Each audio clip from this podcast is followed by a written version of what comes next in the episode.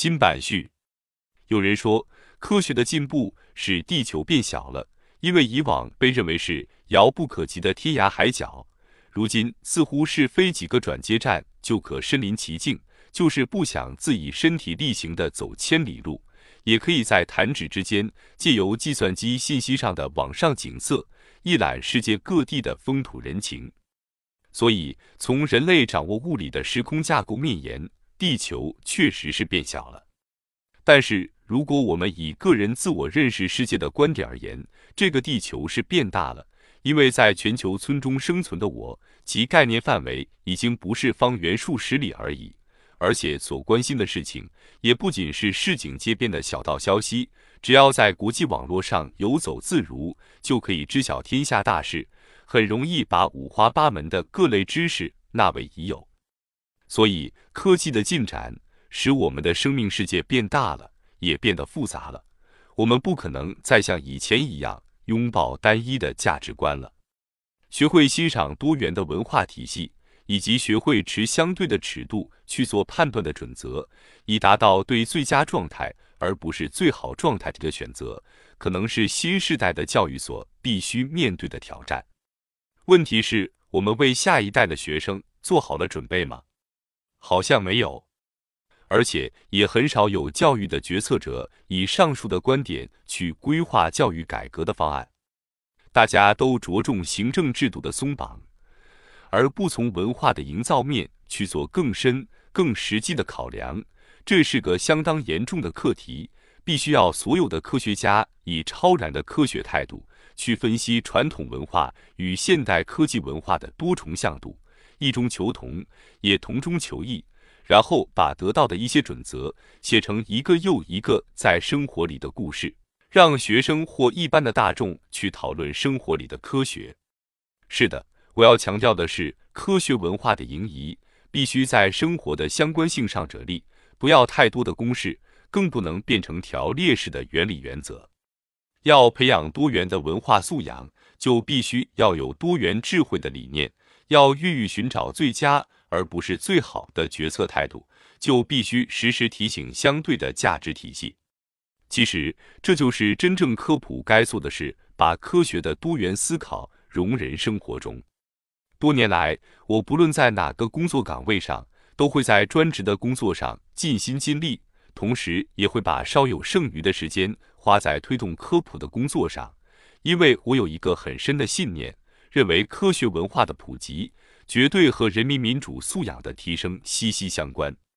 这一个信念绝不是科学家自我陶纯粹的喃喃痴语，它确实反映了人类社会进展的真相。例如，我们把世界上所有号称为国家的大大小小的国家做一排序，则科技的成就，就算是数一数赛的文章数量好了，和人民得以享有自由投票、表示意见的程度，是有相当高的正相关的。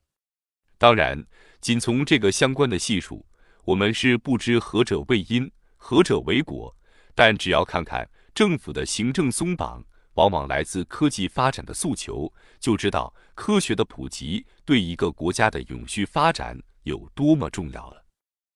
二十世纪九十年代初期，我结束异乡的漂泊，从美国的实验室回到台湾的家乡，在大学里从事教书与科学研究的工作。和我在加州每天娱的活一模一样，但是很快地，我发现整个社会重视学位的情形尤甚以往，家长们更是千方百计让家里的小孩拼了命也要挤进几所乡间公立大学的窄门，似乎读书的主要目的是升学，是要在各科考试中得到完美无失分的成绩，贝多芬就成为学校里共同的文化，对数理、生物学科的教学也不例外。怪不得那些学生对科学的理解仅止于公式的演算，对科学在生活中的含义就不了了之了。我蛮担心这样教科学的方式，但家长与老师为了学生的升学及学校的排名，除了坚守贝多芬的教学方式，就别无他法了。不要复杂化，更不要特殊化。莫扎特也被奉为优良校风的归桌呢。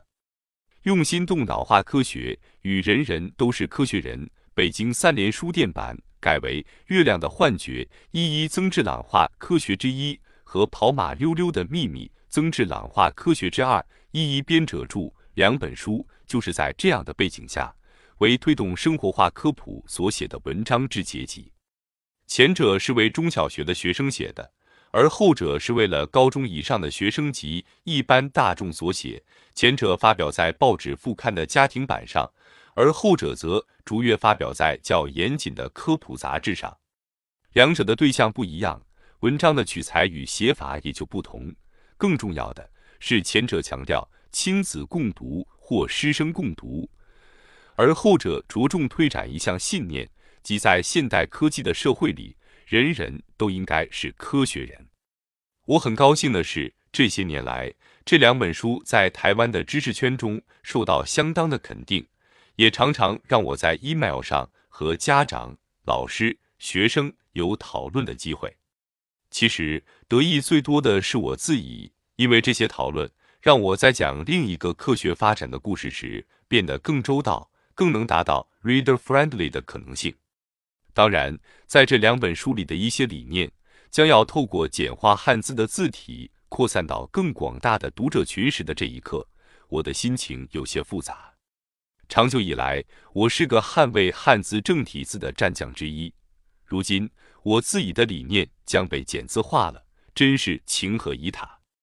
也许，我也正在学习如何在最佳与最好、相对与绝对之间做平衡的选择吧。最后，我真的希望大家在努力用心动脑学科学之后，能够人人都成为科学人。守之朗，二零零六年二月二十三日于台北。